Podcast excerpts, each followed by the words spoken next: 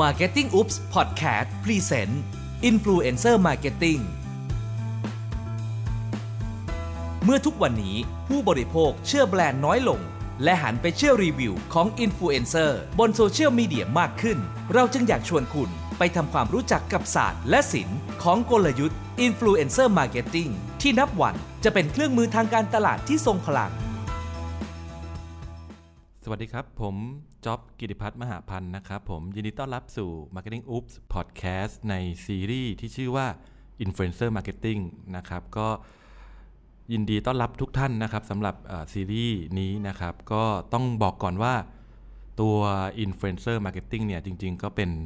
เรื่องใหม่ในวงการการตลาดพอสมควร ซึ่งก็เรียกว่ายังไม่มี framework ตายตัวนะครับเหมือนกับเครื่องมือการตลาดอื่น ๆ ที่เราใช้กันมา นานแล้วนะครับ แต่จริงๆ Influencer Marketing เนี่ยต้องพูดว่าเป็นเรื่องเก่ามากๆนะครับ จริงๆ ก็เก่ามาตั้งแต่ยุคโซเชียลมีเดียที่เราเริ่มมี content creator มากมาย เพียงแต่ว่าเราไม่ค่อยได้ใช้เขากันนะครับผม แล้วก็จริงๆ หรือว่าเรามองว่าเก่ากว่านั้นก็ได้นะครับ คืออินฟลูเอนเซอร์เนี่ยมีมาตั้งแต่ยุคmarketing นะครับ หรือจริงๆ เดี๋ยว episode หลังๆเนี่ยเราคงจะพูดเลยว่า จริงๆอินฟลูเอนเซอร์เนี่ยมีมาตั้งแต่ยุคเริ่มมี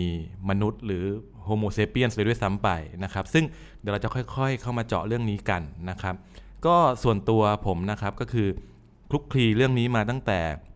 เรียกว่าเป็น planner นะครับ เราทำงานเป็น planner ของเอเจนซี่โฆษณาหลายแห่งอยู่นะครับ แล้วก็เป็น planner ที่อยู่ในยุคของบุกเบิกของดิจิตอลเลยนะตอนนั้นนะครับ ซึ่งตอนนั้นเนี่ย ต้องเกริ่นก่อนว่าดิจิตอลยังเป็นแค่ part หนึ่งที่แยกออกมาต่างหากจากแผนกอื่นๆนะครับแยกออกมาจาก organization chart ต่างๆ แม้ว่าตัวลูกค้าก็เช่นกันนะครับ ในฝั่งแบรนด์ตอนนั้นก็อาจจะมีทีมแผนก marketing digital marketing ออกมาแยกออกมา แต่ว่าวันนี้ไม่เหมือนสมัยก่อนแล้ว เพราะว่าทุกคนให้ความสำคัญกับดิจิตอลหมดแล้วนะครับ ทุกอย่างมันผสานเป็นเนื้อเดียวกันหมดเลยนะครับ ไม่ว่าจะเป็น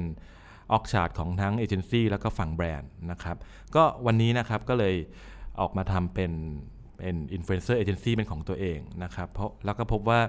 influencer marketing เนี่ยก็เริ่มมีบทบาทสำคัญมากขึ้นเรื่อยๆ แล้วนะครับผมในวงการการตลาดบ้านเรานะครับจริงๆ เราเริ่มเห็นกันในบาง industry แล้วนะครับ ว่าจริงๆอินฟลูเอนเซอร์เนี่ยมีผลต่อ Marketing Objectives มากพอสมควรเลยนะครับ บาง industry เนี่ย ที่เน้นเรื่องของยอดขายหรือว่า traffic เข้าเว็บไซต์เนี่ยจะเห็นว่าอินฟลูเอนเซอร์มีบทบาทค่อนข้างสำคัญมากนะครับอาทิเช่นนะครับสินค้าประเภท beauty เหมือนที่เราเคยเห็นนะครับว่าเออพออินฟลูเอนเซอร์พูดอะไรเนี่ยของมันต้องโดนนะครับ ก็คือมียอดขายเกิดขึ้นจริง ๆ หรืออุตสาหกรรมอื่น ๆ ที่เราอาจจะเห็นเหมือนกัน ก็เช่น อุตสาหกรรมประเภทอาหารนะครับ โดยเฉพาะร้านอาหารที่ พอมีใครพูดถึงนะครับอินฟลูเอนเซอร์พูดถึงมากๆเนี่ยก็เห็นเลยว่ามีคนมาต่อคิวเยอะขึ้นนะครับหรือว่าวงการการท่องเที่ยวเองก็ตามนะครับอย่างเช่นรีสอร์ทหรือโรงแรมสวยๆ ก็แล้วแต่นะครับผมก็จะเห็นว่าพออินฟลูเอนเซอร์พูดไปเนี่ยก็จะมียอด booking เข้ามาทันทีเหมือนกันนะครับซึ่งสิ่งเหล่านี้เราไม่จำเป็นต้อง test เลยในบางอุตสาหกรรม เพราะว่าเราไม่จำเป็นต้องการใช้วิจัยในเชิงแบบต้องมี control factor เพื่อมาดูว่าผลมาจากอินฟลูเอนเซอร์หรือเปล่านะครับ อันนี้บางอุตสาหกรรมเท่านั้น ทีนี้ในบางอุตสาหกรรมอื่น ๆ นะครับ บางทีเราอาจจะออยู่ในช่วงทดลองนะครับ สินค้ามีหลายแบบถูกไหมครับ มีสิ่งที่เราเรียกว่า high involvement product ก็คือสินค้าที่เราต้องใช้เวลาศึกษาจำนวนมาก ๆ นะครับ เช่น รถยนต์ อสังหาต่าง ๆ นะครับ หรือสินค้าบางประเภท low involvement product ก็คือสินค้าที่เรา เรียกได้ว่าหาซื้อง่ายๆนะครับใน7 e เ e ่ e อเองก็ตาม ก็ทั้ง 2 แบบเนี่ยครับก็จะเห็นว่าจริง ๆ แล้วมันมีหลักคิดการทำงานแตกต่างกันพอสมควร ซึ่งเดี๋ยวเรามาเจาะกันนะครับว่าในแต่ละแบบเนี่ย influencer marketing ทำงานต้องแตกต่างกันอย่างไรบ้างนะครับจริงมีคำถามที่น่าสนใจคำถามหนึ่งครับก่อนหน้านี้ก็คือว่ากระแสเรื่อง influencer marketing เนี่ยจริง ๆ มันเป็นมันเป็นเทรนด์หรือมันเป็น truth นะครับคำว่าเทรนด์ในที่นี้หมายถึงว่าทุกคนพอทราบอยู่แล้วว่า ก็คือกระแสต่างๆ ที่ทุกคนอยากเข้ามาร่วมเป็นส่วนหนึ่งด้วยนะครับพอหมดกระแสก็เรียกว่าแยกย้ายกันไปนะครับในวงการของการประชาสัมพันธ์โฆษณานะครับในอดีตนะครับเราอาจจะมีตัวอย่างเช่น เช่น การเพิ่มแฟนบน Facebook Page นะครับที่ยุคหนึ่งก็คือทุกแบรนด์เนี่ยก็หมดหมดเงินไปอย่างมากกับการแข่งกันเพิ่มฐานแฟนนะครับ โดยเฉพาะยอมไม่ได้ถ้าแบรนด์คู่แข่งเราเนี่ยมีฐานแฟนเยอะกว่า ก็เลยกลายเป็น KPI อยู่ยุคหนึ่งพอสมควรเลยพอพี่มาร์กเนี่ยครับปรับอัลกอริทึมใหม่เนี่ยก็จะเห็นว่าการแข่งกันมีฐานแฟนเนี่ยมันไม่ได้สำคัญอีกต่อไปแล้วนะครับแต่มันก็อาจจะส่งผลอ้อมๆ ในเรื่องของเช่นช่วยสร้าง credibility นะครับสำหรับคนที่เข้ามาดูหรือตัดสินใจอะไรบางอย่างต่อ อันนี้คือคือเรื่องของฐานแฟน เรื่องของเทรนด์นะครับผมส่วนเรื่องของ truth เนี่ย ในความหมายของผมคือ มันเป็นความจริงที่หลีกเลี่ยงไม่ได้ ก็คือเราจะย้อนเวลากลับไปทำสิ่งเดิมๆอีกไม่ได้แล้วนะครับ ยกตัวอย่างบนดิจิตอลเช่น ผลอันดับในการค้นหาบน Search Engine มีผลอย่างมากต่อการสร้างโอกาสการขายนะครับ จริงหรือไม่นะครับ ก็จะเห็นว่าทุกคนก็คงยอมรับแล้วว่ามันเป็นสิ่งที่จริงนะครับ แล้วมันก็ย้อนกลับไปไม่ใช้ไม่ได้แล้ว ด้วยเหตุผล ง่ายๆเลยก็คือในมุมของสิ่งที่เราเรียกว่า SEO เนี่ยครับก็คือบน consumer journey นะครับเวลาคนไม่รู้อะไร อยากรู้อะไร คนก็ต้องค้นหาบน Google นะครับแล้วช่วงเวลาที่เหมาะที่สุดที่เราจะไปนำเสนอตัวเองนำเสนอข้อมูลนะครับในตอนที่พวกเขาอะยังไม่แน่ใจหรือหรือที่เราเรียกว่า uncertainty เนี่ยก็จะเป็น moment ที่สำคัญที่สุดนะครับอันนี้ Google ก็จะเรียกว่า zero moment of truth เป็นต้นนะครับก็จะเห็นว่าอันนี้คือตัวอย่างของ truth ทีนี้ อินฟลูเอนเซอร์จริง ๆ เป็นเทรนด์หรือเป็น truth นะครับคำตอบที่ผมมองคือมันเป็น truth นะครับบนวงเล็บนะครับ ถ้าใช้อย่างถูกต้องนะครับ ซึ่งคำว่าการใช้อย่างถูกต้องเนี่ยน่าจะเป็นประเด็นใหญ่ของ Influencer Marketing เลยทีเดียว ซึ่งเดี๋ยวเราจะมาพูดถึงกันนะครับ วันนี้นะครับ Influencer Marketing เนี่ยมีความเป็นเทรนด์บ้าง พอสมควรเลย เพราะส่วนใหญ่นะครับ อันนี้ในมุมของเอเจนซี่เนาะเวลาเราได้ brief ได้งาน จะเห็นว่า Scope of Work เนี่ยก็จะมีอินฟลูเอนเซอร์ติดมาด้วยตลอดนะครับ หรือบางทีตัวเอเจนซี่เองนะครับ ก็ก็นำเสนออินฟลูเอนเซอร์ติดมาขายลูกค้าตลอดเวลา ส่วนตัวฝั่งแบรนด์เองก็อาจจะมีการพูดถึงอินฟลูเอนเซอร์เลยนะครับว่าใช้ใครทำอะไรดีนะครับ จริง ๆ แล้วเนี่ยโดยที่เรายังไม่ได้คำตอบคำถามเลยนะครับว่า เราใช้อินฟลูเอนเซอร์ไปเพื่ออะไรนะครับ คือพูดถึง why level นะครับ เรามักจะพูดถึง who กับ what level ก่อนนะครับคำว่าเราจะใช้อินฟลูเอนเซอร์มาใช้ทำเพื่ออะไรนะครับ เอามาตอบโจทย์ใดเนี่ย อันเนี้ยถ้าเรายังไม่ได้ถามคำถามเนี่ย แปลว่าเราอาจจะตื่นกระแสอยู่ก็ได้นะครับ ขอมีส่วนร่วมไว้ก่อนนะครับ ซึ่งก็ไม่ผิด เพราะว่าจริง ๆ แล้วธรรมชาติของมนุษย์ คือเวลาเห็นใครเขาทำอะไรนะครับ หรือคู่แข่งเราทำเนี่ย เราก็ต้องยอมไม่ได้ที่จะใช้ด้วยนะครับ ซึ่งจริง ๆ ถ้าดูดีๆนะครับ เห็นไหมว่ามันคล้ายๆกับตอน Facebook Page ที่เราเพิ่มยอดแฟนกันนะครับ เพราะว่าเราก็กระโจนเข้าไปเล่นกับเทรนด์นี้ด้วยนะครับ คือจะเห็นว่าจริง ๆ มันมีความเป็นเทรนด์อยู่พอสมควรสำหรับ influencer marketing นะครับ แต่ถ้าเราถามคำถามดีๆเนี่ยเราจะรู้ว่าจริงๆอะไม่ใช่ทุกแบรนด์หรือทุก product จะเป็นต้องใช้อินฟลูเอนเซอร์ก็ได้ หรือ ไม่ใช่ทุกโจทย์หรือทุก objective เนี่ยจำเป็นต้องใช้อินฟลูเอนเซอร์ก็ได้นะครับ ผมอยากจะบอกงี้ครับว่า ในบรรดาเครื่องมือการตลาด เครื่องมือการสื่อสารการตลาดมากมายเนี่ยถ้าเรา weight น้ำหนักดีๆเนี่ยบางทีใน objective นั้นๆนะครับเครื่องมือการตลาดแบบอื่น อาจจะให้ผลลัพธ์ที่ดีกว่า หรือว่าคุ้มค่ากว่าก็ได้นะครับ โดยเฉพาะถ้าเราจะต้องกระจายงบประมาณ เครื่องมือการไปหาเครื่องมือการตลาดหลาย ๆ ตัวเนี่ย จะพบว่าถ้าเรากระจายแบบหวานๆเนี่ยสุดท้ายผลลัพธ์ที่ได้อาจจะออกมากลางๆนะครับไม่ได้ดีเท่ากับเราโฟกัสไปที่เครื่องมือการตลาดชิ้นใดชิ้นหนึ่งนะครับที่เหมาะกับบัตเจ็ตของเรามากกว่าก็ได้ ที่พูดแบบนี้ไม่ได้หมายความว่าจะไม่เชียร์เครื่องมือการตลาดชิ้นนี้นะครับแต่อยากจะให้ลองแงะเปลือกที่เรียกว่าเทรนด์ออกมา แล้วเราจะเห็นไส้ในที่เรียกว่า truth นะครับต้องบอกก่อนว่าในซีรีส์นี้ครับก็สิ่งที่จะเล่ามาทั้งหมดเนี่ย จะ base บนประสบการณ์ส่วนตัวนะครับที่คลุกคลีทำงานอยู่กับอินฟลูเอนเซอร์นะครับในหลาย ๆ โจทย์ในหลาย ๆ รูปแบบ ส่วนตัวก็คือเคยพบปะสัมภาษณ์อินฟลูเอนเซอร์มาบ้างนะครับ ผสมกับความเป็น planner นะครับในอดีตที่เราเคยทำงานมา ก็จะเป็นแนวคิดที่เรียกว่าอยากแชร์ให้ทุกท่านได้ฟังนะครับ ซึ่งวันนี้เราอาจไม่ได้มี framework ด้าน influencer marketing ค่อนข้างชัดเจนนะครับ ส่วนตัวผมเรียกว่า สั่งซื้อหนังสือ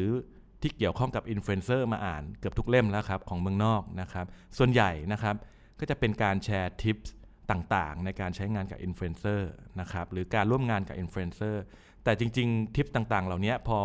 เวลาเปลี่ยนนะครับแพลตฟอร์มมีการเปลี่ยนรูปแบบนะครับ เรื่องเหล่านี้อาจจะใช้ไม่ได้แล้วนะครับ สิ่งที่ผมมองจริง ๆก็คืออะไรที่มันเป็นสิ่งที่ไม่เปลี่ยนไปตามกาลเวลาเลยนะครับหรืออย่างน้อยเนี่ยมันไม่ได้เปลี่ยนไปง่าย ๆ จนกว่าแบบพฤติกรรมสำคัญบางอย่างของคอน sumer เนี่ยเปลี่ยนนะครับ หลักคิดถึงจะค่อนข้างเปลี่ยนตามนะครับ ซึ่งพอเรามาตั้งคำถามแบบนี้เราก็จะมาเริ่มจากสิ่งที่เรียกว่าอินฟลูเอนเซอร์คือคำว่าอินฟลูเอนเซอร์โดยตรงนะครับ จริงๆ ถ้าสังเกตดีๆคำคำนี้ครับ มันก็คืออาชีพอาชีพหนึ่งนะครับ ที่เราจะเห็นว่าส่วนใหญ่อาชีพต่างๆ จะลงท้ายด้วยตัว R เนาะเช่น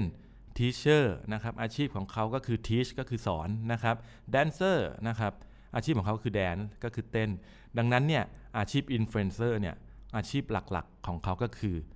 influence ซึ่งคำว่า influence เนี่ยแหละครับที่ผมมองว่าสำคัญมากๆ เพราะคำนี้แค่แปลเป็นไทยเนี่ยยังยากเลยคำว่า influence นะครับก็อาจจะแปลได้ว่าเป็นการมีอิทธิพลจูงใจนะครับ ซึ่งพอพูดถึงคำว่าอิทธิพลจูงใจเนี่ย ก็เป็นคำที่กว้างๆเข้าไปอีก แล้วมันก็ยากที่จะอธิบายพอสมควรนะครับ ส่วนใหญ่ผมเชื่อว่าเราก็ไม่ได้เรียนเรื่องของจิตวิทยามานะครับ เราทำงาน marketing เราทำงาน advertising เนี่ยเราก็ base บน framework เลยนะครับ พอใช้คำว่า influence และมีอิทธิพลจูงใจเนี่ยมันก็จะต้องตีความหมายของมันอีกนะครับ ว่าคนคนหนึ่งเนี่ยจะมีอิทธิพลหรือมีอิทธิพลจูงใจต่อคนอีกคนได้ยังไงนะครับ แล้วเรื่องไหนที่คนคนนั้นจะมีอิทธิพลได้บ้างนะครับ เรารู้ว่าเราเป็นมนุษย์ที่บางทีเราก็ไม่ได้มีอิทธิพลในทุกๆเรื่องนะครับ อย่างน้อยนะครับในชีวิตเราก็ตัวอย่าง เช่น เราเชื่อเพื่อนในบางเรื่องนะครับ เราเชื่อพ่อแม่ในบางเรื่องนะครับ ส่วนเพื่อนก็อาจจะเชื่อเราในบางเรื่องเช่นกันนะครับ โดยเฉพาะเรื่องที่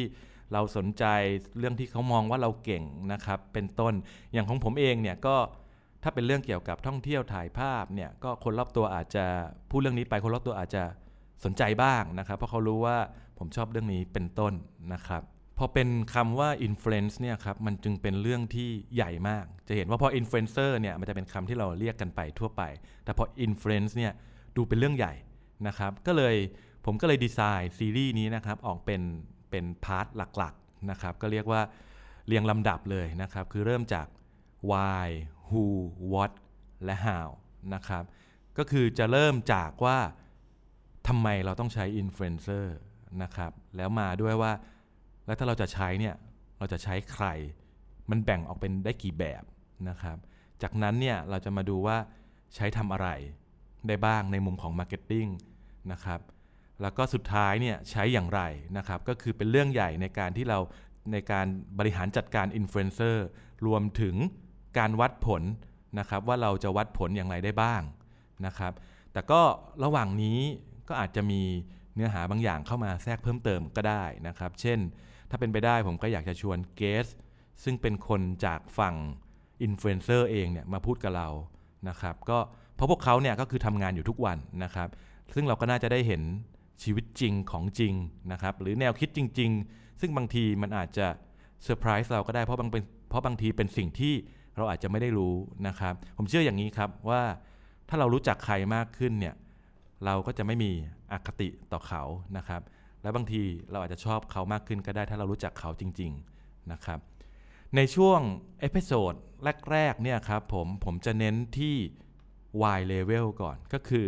ทำไมเราต้องใช้อินฟลูเอนเซอร์แล้วก็มาเข้าใจคำว่า influence เนี่ยคืออะไรนะครับ ก่อนที่จะไปเริ่ม influencer marketing เพราะผมเชื่อว่า การปูพื้นฐานความเข้าใจเนี่ยเป็นสิ่งที่นักการตลาดนะครับ ควรจะรู้นะครับ ซึ่งผมเองก็ศึกษาด้วยตัวเองนะครับใน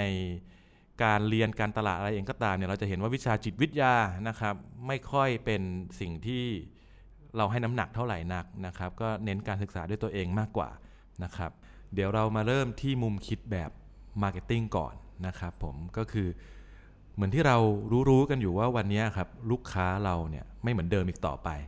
นะครับลูกค้าเราเริ่มอยู่แบบกระจัดกระจายนะครับมีความชอบเป็นของตัวเอง มี community เป็นของตัวเองนะครับไม่ได้ centralize แบบ TVC เหมือนแต่ก่อนนะครับที่ทุกคนจะต้องมานั่งรออยู่บนหน้าจอทีวีเหมือนทุกวันนะครับ ซึ่งการที่พฤติกรรมเปลี่ยนแบบนี้ครับผมหลักคิดด้าน marketing เนี่ย ก็อาจจะไม่เหมือนเดิมนะครับอย่างจากเดิมเนี่ยเราใช้หลักคิดแบบ single minded นะครับก็คือคิดหนึ่งครั้งนะครับแล้วก็ปล่อยออกไปแล้วก็จบนะครับซึ่งหลักคิดแบบนี้ครับวันนี้เราก็ยัง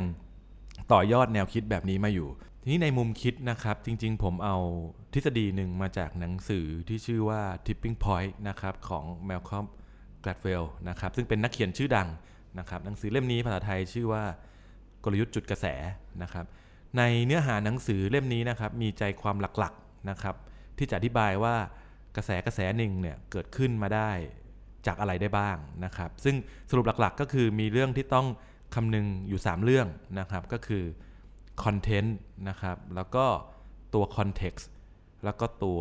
Messenger นะครับ ต้องมีองค์ประกอบ 3 อย่างนี้นะครับ ถึงจะสามารถสื่อสารแบบ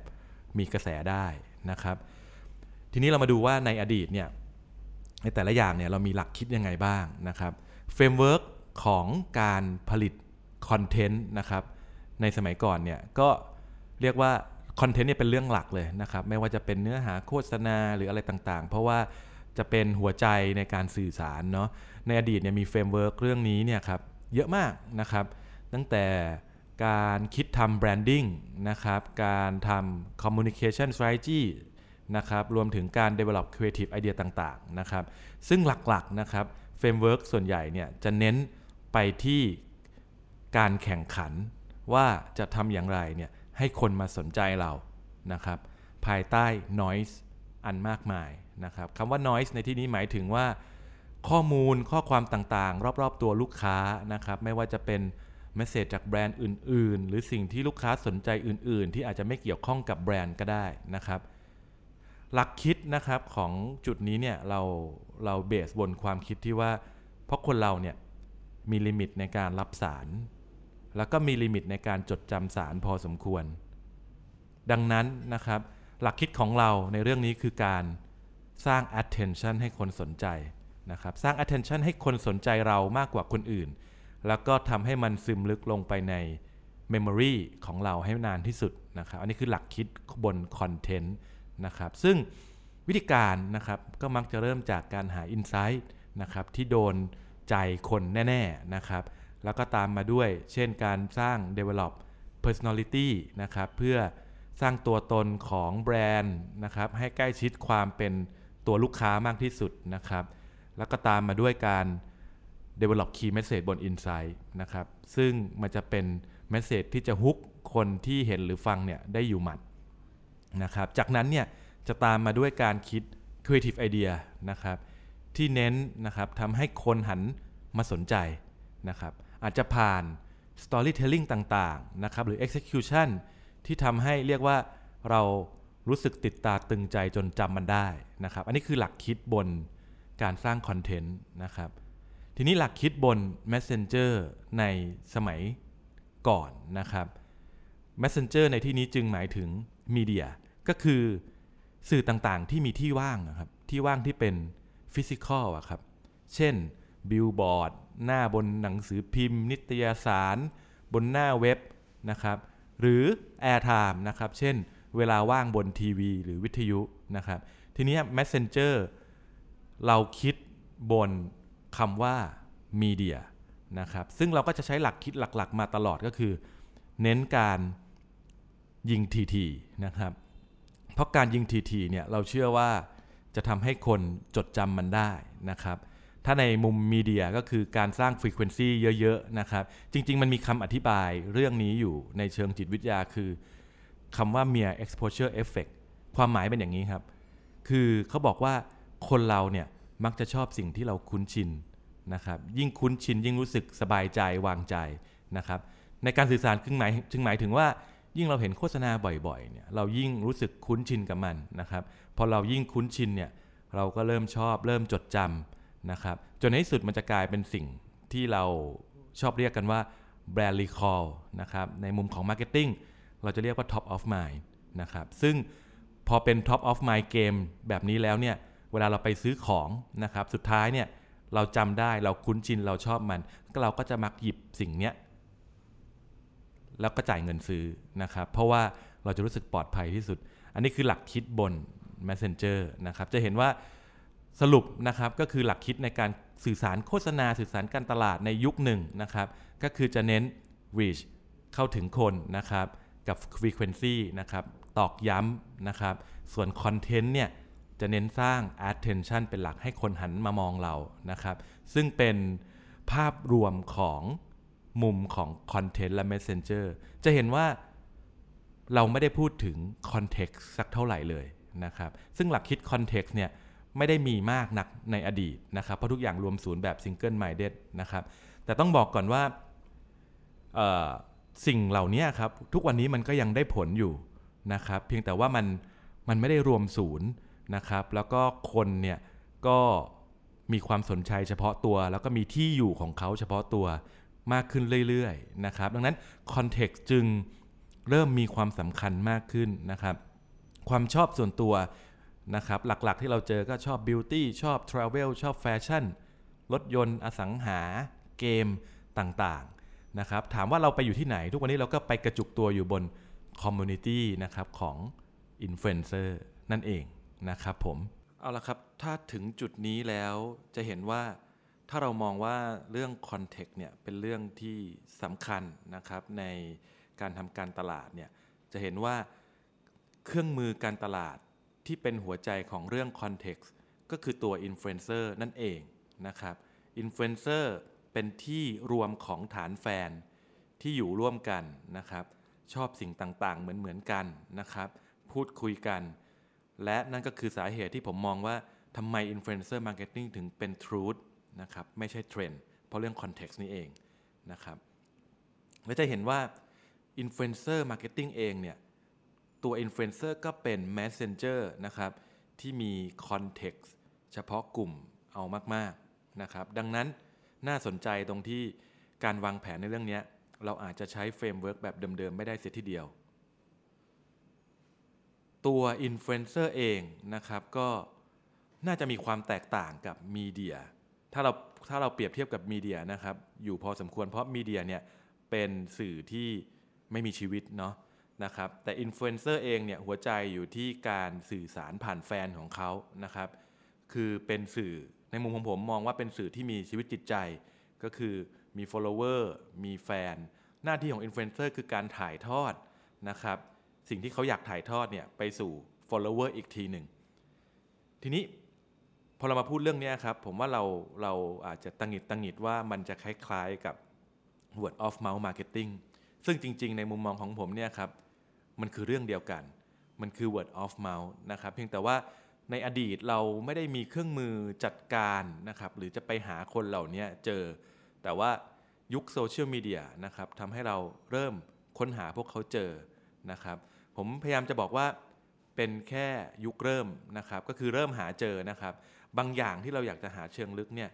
อาจจะยังหาไม่ได้แน่ชัดนะครับ แต่ก็แต่ก็ดีกว่าไม่มีอะไรเลยนะครับ ก็คือเวลาเราพูดถึง word of mouth marketing เนี่ยจริง ๆ แล้วเนี่ยผมก็ไปลองค้นดูว่ามันมีคนพูดเรื่องนี้หรือเปล่า แล้วก็เจอทฤษฎีหนึ่งครับ ชื่อ two step flow theory นะครับ ก็คือทฤษฎีเนี้ยเกิดขึ้นในปี 1944 นะครับ โดยนักวิจัยเชิงสังคมที่ชื่อพอลราเซเฟลด์นะครับ ขออภัยนะครับถ้าอ่านผิดนะครับ ทฤษฎีนี้บอกงี้ครับ เขาบอกว่าการสื่อสารที่ effective จริงๆ เนี่ย ไม่ได้เกิดจากการสื่อสารทางตรง ผ่าน mass communication ตรงจากสื่อถึง consumer หรือ audience อย่างเดียวนะครับ เพียงแต่ว่าแบบนี้เขาจะเรียกว่า one step นะครับ แต่เขาบอกว่า วิธีการสื่อสารที่ได้ผลเนี่ยมันจะต้องเป็นการสื่อสารแบบ two step นะครับก็คือแทนที่จะยิงมาจากทางตรงๆนะครับ มันจะยิงผ่านตัวกลางอีกคนหนึ่งนะครับ ซึ่งเขาเรียกว่า opinion leader นะครับ ที่ opinion leader เนี่ยจะเป็นผู้ถ่ายทอดสิ่งที่เขาอยากจะถ่ายทอดเนี่ยให้กับคนฟังอีกทีหนึ่งนะครับ เพื่อให้เขาเปลี่ยน attitude นะครับหรือเปลี่ยน behavior นะครับ สำคัญก็คือว่าคนเนี้ยครับที่เป็น opinion leader เนี่ยมันจะต้องเป็นการกลั่นกรองผ่านความคิดเห็นของเขาอีกต่อหนึ่งนะครับ ซึ่ง message เนี่ยไม่ได้จำเป็นจะต้องเป็น message เดียวกันกับ message หลักบน mass communication ก็ได้นะครับ keyword คือคำนี้ครับเขาต้องใส่ opinion ลงไปด้วย ถึงจะเปลี่ยนทัศนคติคนได้นะครับ ดังนั้นเนี่ยพอคำว่า opinion นะครับเราจะคุ้นๆกับคำว่า opinion leader นะครับหรือ หรือ KOL นะครับที่ย่อมาจาก key opinion leader ซึ่งผมคิดว่าก็เป็นคำที่น่าสนใจ ซึ่งผมคิดว่าเป็นคำที่อธิบายได้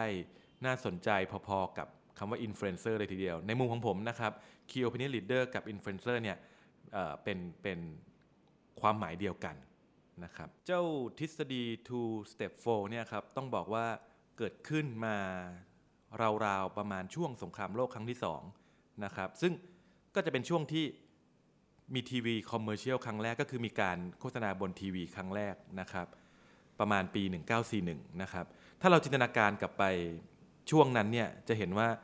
สื่อหลักๆเนี่ยเราคงมีแค่วิทยุเป็นหลักเนาะนะครับกับหนังสือพิมพ์นะครับแล้วก็อาจจะมีทีวีบ้างนะครับการเกิดทฤษฎีเนี้ยผมว่าคนก็น่าจะเข้าใจแล้วก็สนใจแหละครับแต่ว่าไม่รู้ว่าเราจะจัดการกับมันยังไงนะครับแต่จริงๆได้ยุคนี้ครับเราจะเห็นว่า เราสามารถเริ่มเริ่มสามารถจัดการเรื่องนี้ได้แล้วนะครับ เอาละครับสรุปสำหรับ EP นี้นะครับ ก็น่าจะเป็นการเกริ่นเข้าสู่โลกของ Influencer Marketing นะครับ เพื่อนำไปสู่ EP ต่อ ๆ ไปนะครับ สรุปของ EP นี้นะครับ จริง ๆ แล้วหลักการเนี่ยไม่ได้มีอะไรมาก เราจะเน้นว่าเราอาจจะต้องกลับมาคิดใหม่ทำใหม่ในเรื่องของการคิดแบบ Influencer Marketing นะครับ โดยที่ เราอาจจะไม่สามารถยึดบนหลักการคิดแบบเดิมได้ หรือบน framework แบบเดิมได้นะครับ EP ต่อๆไปนะครับ จะยังอยู่ในเลเวลของ Y level นะครับ เราจะมาเจาะสมองนะครับกันเลยว่าพลังลึกลับอย่างคำว่า influence เนี่ยมันมาจากไหนนะครับ และมีอยู่ด้วยกันกี่แบบนะครับ แล้วเราจะมาประยุกต์ใช้กับ influencer marketing อย่างไรนะครับ ก็ก่อนจากกัน EP นี้นะครับย้ำอีกครั้งนะครับว่า เราคงไม่สามารถพึ่งพา influencer marketing ได้อย่างเดียวนะครับ โดยละเลยเครื่องมือการตลาดชิ้นอื่นๆนะครับ เพราะแต่ละเครื่องมือเองนะครับก็มีจุดเด่น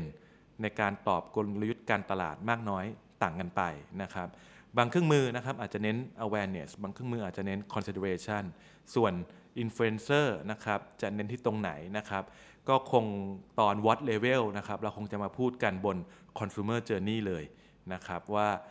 อินฟลูเอนเซอร์ทำงานเพื่อตอบโจทย์ใดใน Consumer Journey ได้บ้างสำหรับวันนี้ขอบคุณครับ